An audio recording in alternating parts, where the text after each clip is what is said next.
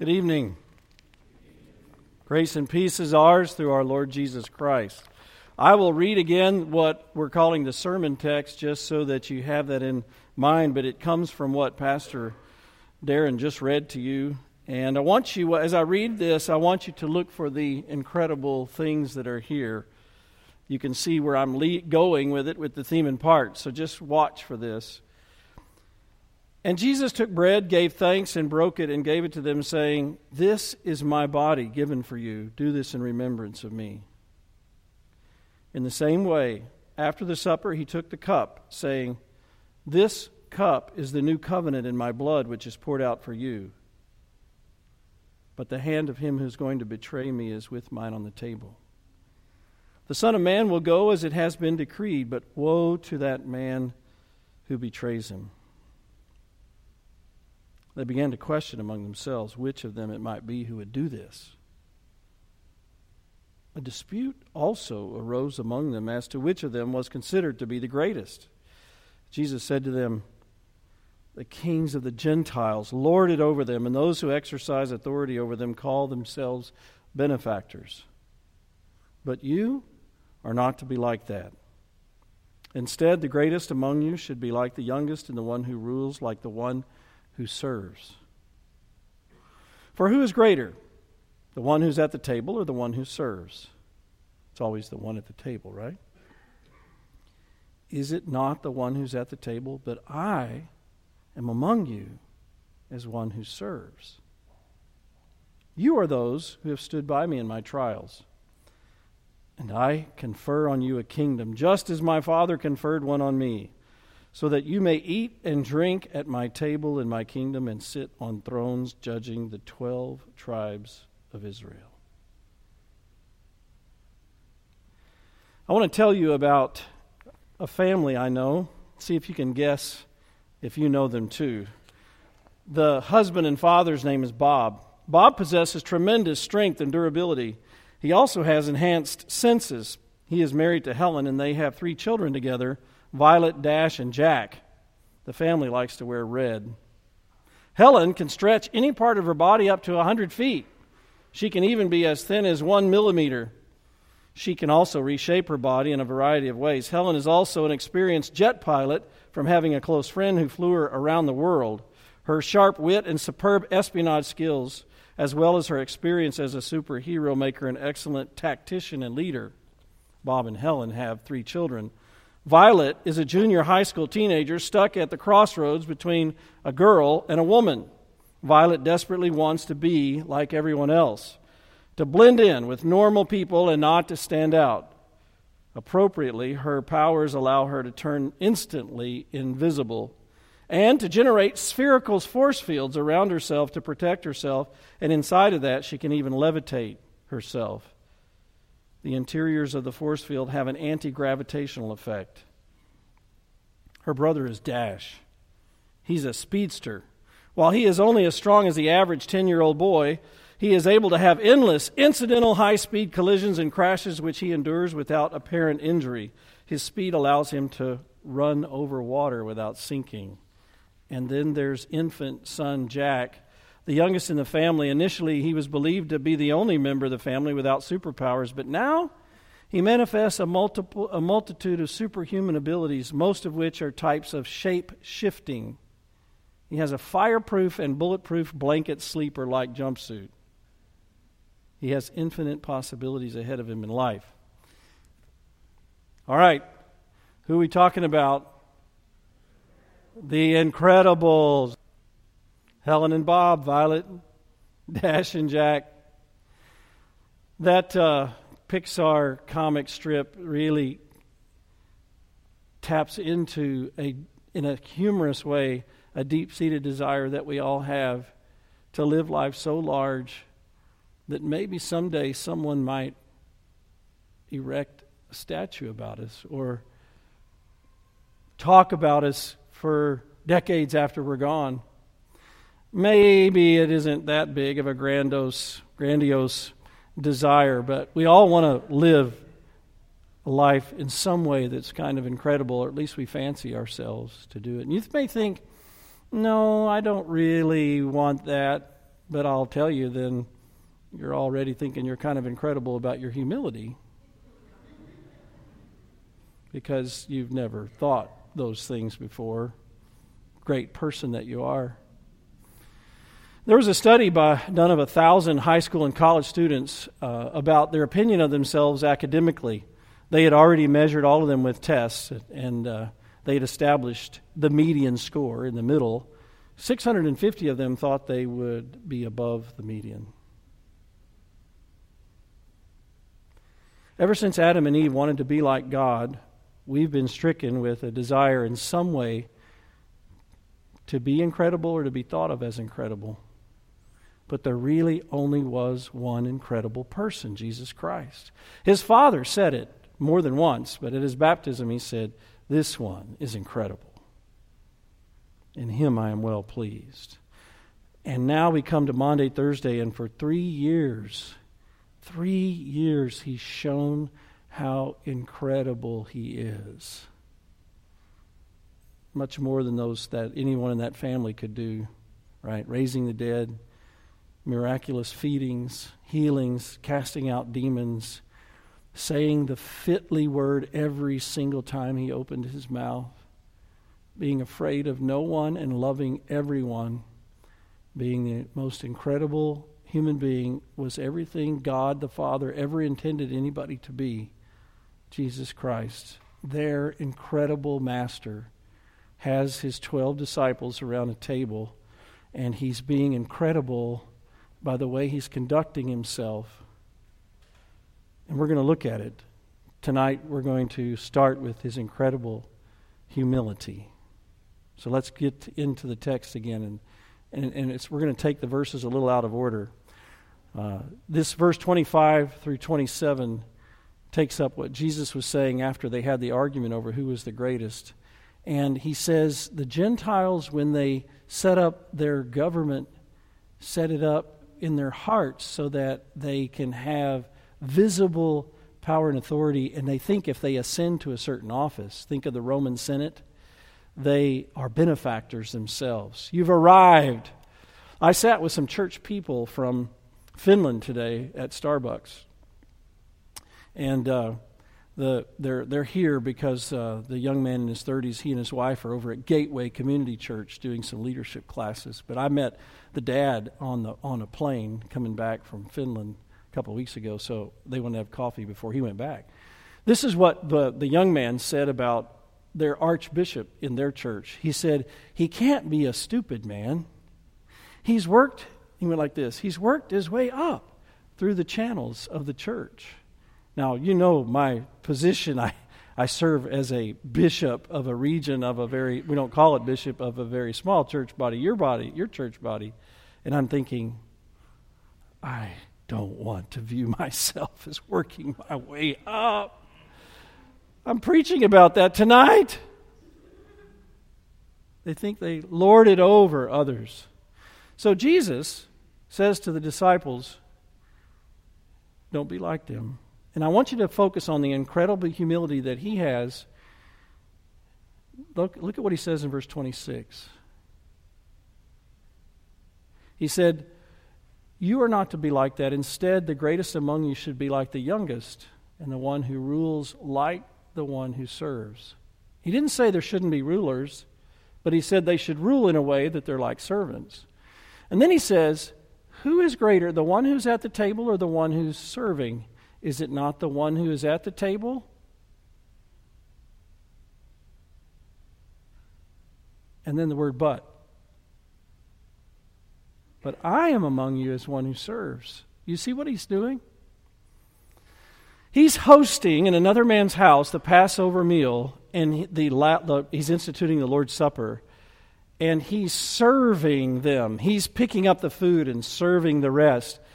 But really, he knows that they know he should be sitting there being served. Remember the incredible man that they know he is? And so he says, Isn't the one that's greater the one that's being served? But I'm the one serving. Do, he's thinking and saying, Do you get what you're seeing. Now, do you remember from John's gospel what he had just done that night before they sat down at the table all together? He washed their feet like a servant, getting the dirt from between their toes. Incredible, right? I'm among you as one who serves, but I you know and I know I should be the one being served. And he's not being sinfully egocentric, he's being factual. See, humility is not believing you're an idiot or you're lower than everybody else. Humility is placing yourself as a servant of everybody else, even if you honestly know what your gifts and abilities, talent is. And there's Jesus being the incredible human being, the only one the Father ever said, I'm well pleased with. And he says, I'm serving. Now that sets the bar, doesn't it? That sets the bar for all human beings. Wash feet, do as I do, and then we've got Luke's text here. The whole evening is this multi-sensory educational project that has many dimensions that should teach any little schoolboy what life is about. But he said this thing about somebody betraying him. And it took them off guard. It shouldn't have. He said it earlier. And they started to have some self doubt. And with their self doubt, they had doubt of one another. So they said, He said, One of you is going to betray me. But the hand of the one that's going to betray me is with mine on the table. The Son of Man will go just as it has been decreed humble. Woe to this man who betrays him. They began to question among themselves which of them it might be. So, see, if you read the other Gospels, they start off by saying, it's, Is it, is it going to be me? And you know me better than I know myself, and I'm going to actually betray you and turn you over? But it, trans, it transitions into if, if it's not me, then who is it? You've heard the old saying when two men or women sit up late at night gossiping about the whole world and solving half the problems, they say, Me, uh, I think the whole world is foolish except me and thee, and sometimes I worry about thee. They're looking around the table going, He said it, somebody's going to do it. Well, I think it's Pastor Dan. I mean, he's the inexperienced guy that does weird things around here, it's Pastor Darren. Surely it's not me that would do it, right? I can think of reasons why it would be former Vicar Schoen, right? Or Vicar Praber, or one of you women. See? Not, not me. And these guys have hung out together, lived together, been together. They're like siblings, and some of them are. You know, there's, there's some sibling groups. We let it all hang out when we live our life that close together. And so they let it all hang out there at the table. Uh, it happens in very big moments. It happens. I'm going to tell you about one real, real quickly. Um, my mother was going to heaven, and we were singing to her, some of us. There's six kids standing around her bed. Actually, five. One was on his way. And so my sister and I wanted to just sing hymns. And finally, my mother's gasping for breath. Finally, my brother says to us, Would you just stop? I want to talk to her. And I looked at her and said, Mom, we do love each other, and we're bickering right here as you're about to go to heaven, but we do love each other. She was gone in about 20 minutes. It happens that we think we know best. So they did that. Incredible pride. It's, it's not me, but you know, I could see how it could be James. And they started to argue. It says the next line, they argued over who of them was, was the greatest. I would never do it because of this or that. What incredible pride. And when you argue as a couple in a marriage, you start off thinking you're just kind of clarifying your case. and then you end up comparing, and then you compare some more, and then you compare some more. And this comparing you've been doing in your head for a long time, and you vowed you'd never let it reach your lips, but under you really needed it to make your case, right? You think you're the greatest, right? I'm convinced, you know, on staff, I've been here 25 years, I'm the greatest. How does that sit with you, Molly? Not well, right? No, Darren's the greatest because he's, he's got years of experience, but he brought fresh eyes from a big church. He's done big church before. No, Dan's the greatest. Be- oh, come on. We all suffer with this idea internally that me sometimes worries about thee.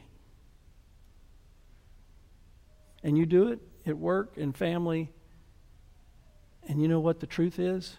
Sometimes the person in your mind and heart that you have thought for years is the weakest link in your entire family clan has something going on with God a lot better than you do in some areas.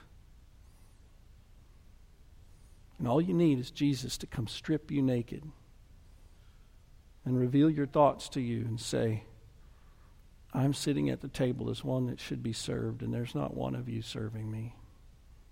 I'm serving you. Incredible humility, incredible pride. Which is what makes me love Maundy Thursday so much, and you too, because there's incredible grace in Maundy Thursday. Do you remember when Darren was using his introductory thoughts and he said there's a lot going on in your life? There's a lot going on in those disciples' lives. He, he pointed that out, right? There's someone planning a betrayal. There's someone who's doesn't understand himself, Peter, he's going to deny he knows him. They're all going to fall away. But they're also got all this feeling about who's the greatest and who's not. And James and John, remember way back, and they were doing the with their mom, put us on one on the right and one on the left. And they've all got things about the Passover and about Jesus and about the kingdom. And there's all kinds of stuff going on. And Jesus should be having an emotional meltdown. And he does what he always planned to do that night. He starts something static. Do you know what I mean? He starts a static meal for the church that is a healing sedative for all souls that would believe in him for all times and would fix their problems between them and God and fix their problems between them and other each other. He, he, he stays on task. You've been to one of those or you've heard about them. There's Thanksgiving or Christmas get together that is a static, you know, it's the obligatory thing you have to attend in family, right? Easter, maybe. You got to attend, you got to be there for family, right? And grandma and grandpa have made it a static thing. Mom and dad has said these are our expectations. And everybody's going to be there, and we're going to try to make it the best it can be. And then you hear about these explosion. I'm leaving. One enters the next year, one enters the front door, sibling heads out the back, gets in the car, we're leaving. I didn't know they were coming. And the static meeting at Christmas is upset by the hurt feelings and the emotions. All of that's going on here, and Jesus says, I'm going to establish a static thing. This is my body. This is my blood.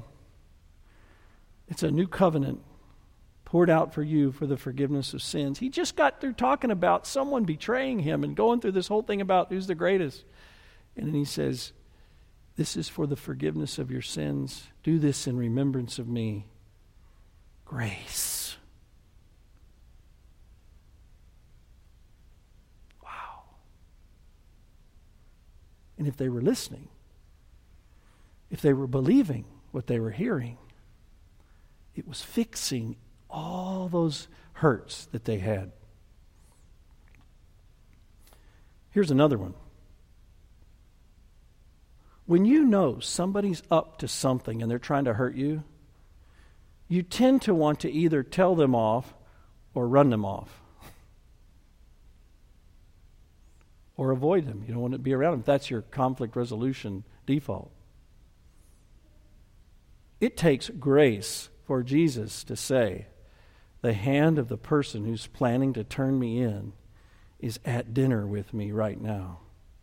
He let Judas hang out with him, and he knew he knows all things. He knew what was happening. That's grace. Now I want you to look at the last verses again where he talks about a kingdom. Verse 28 and following. You've been listening long enough. Why don't you read these with me, okay? You are those who have stood by me in my trials, and I confer on you a kingdom just as my Father conferred one on me, so that you may eat and drink at my table in my kingdom and sit on thrones judging the 12 tribes of Israel. Really? He's going to let those men have the top 12 places in heaven? Are you kidding me? Stood by me in my trials. In a few hours, they'll be sleeping while he's praying, and then they'll all run off. In Matthew 25, on Tuesday of Holy Week, Jesus said, When he comes in all of his glory, he's going to say to the saints, I was naked and you clothed me. I was in prison, you visited me. I was hungry, you fed me. Thirsty, you gave me drink. In prison, came to see me. All those things. And they're going to say, Lord, when did we see you? And he says, When you did it to the least of these, you did it to me. You know what is incredible about that? And it's the same here. He doesn't mention all the times they didn't go visit him and didn't feed him and didn't give him to drink. By grace, he completely forgets all those failures. These guys are losers, just like you and I are. The truth is, the thing we were born incredible at is being selfish. We are. We're incredibly good at it. We're so good at it that we think everybody ought to figure out that we're right at it. But we're not. And Jesus, because of who he is, says, I forgive all that because you have faith. Just a little bit of faith. Remember, he said the, the, the spirit is willing, but the flesh is weak. You're not perfect in your faith. I'm perfect for you, but you have some faith. And by grace, I cover up all your failures, and I will confer on you, those 12, a kingdom. Now, in, in Revelation, it says we're all a kingdom of priests and princes and princesses. So we're all right there with them in heaven someday. Isn't that incredible?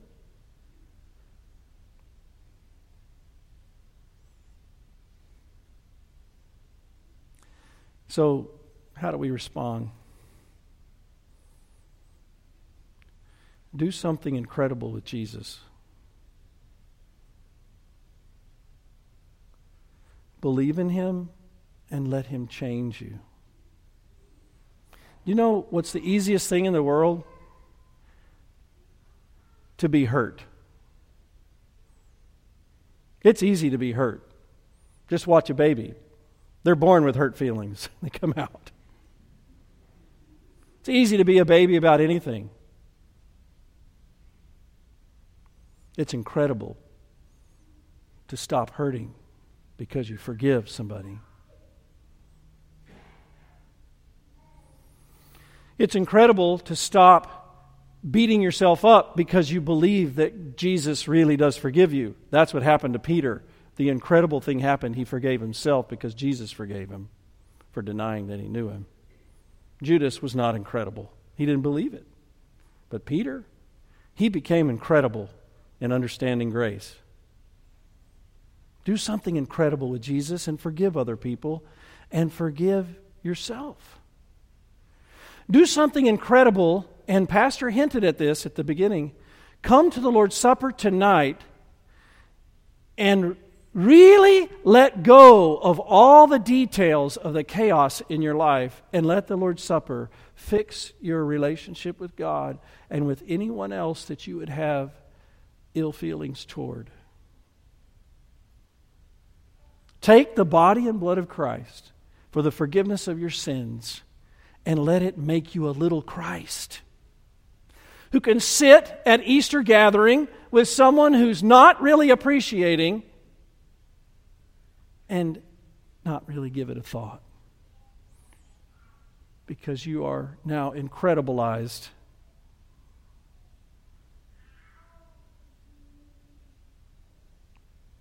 Let's pray. Lord Jesus, thank you for being incredible for us, but also thank you for giving us an incredible supper and an incredible example and, a, and also an incredible power to forgive. We cannot forgive by ourselves. We like to keep score, we like to keep track, and we like to be hurt.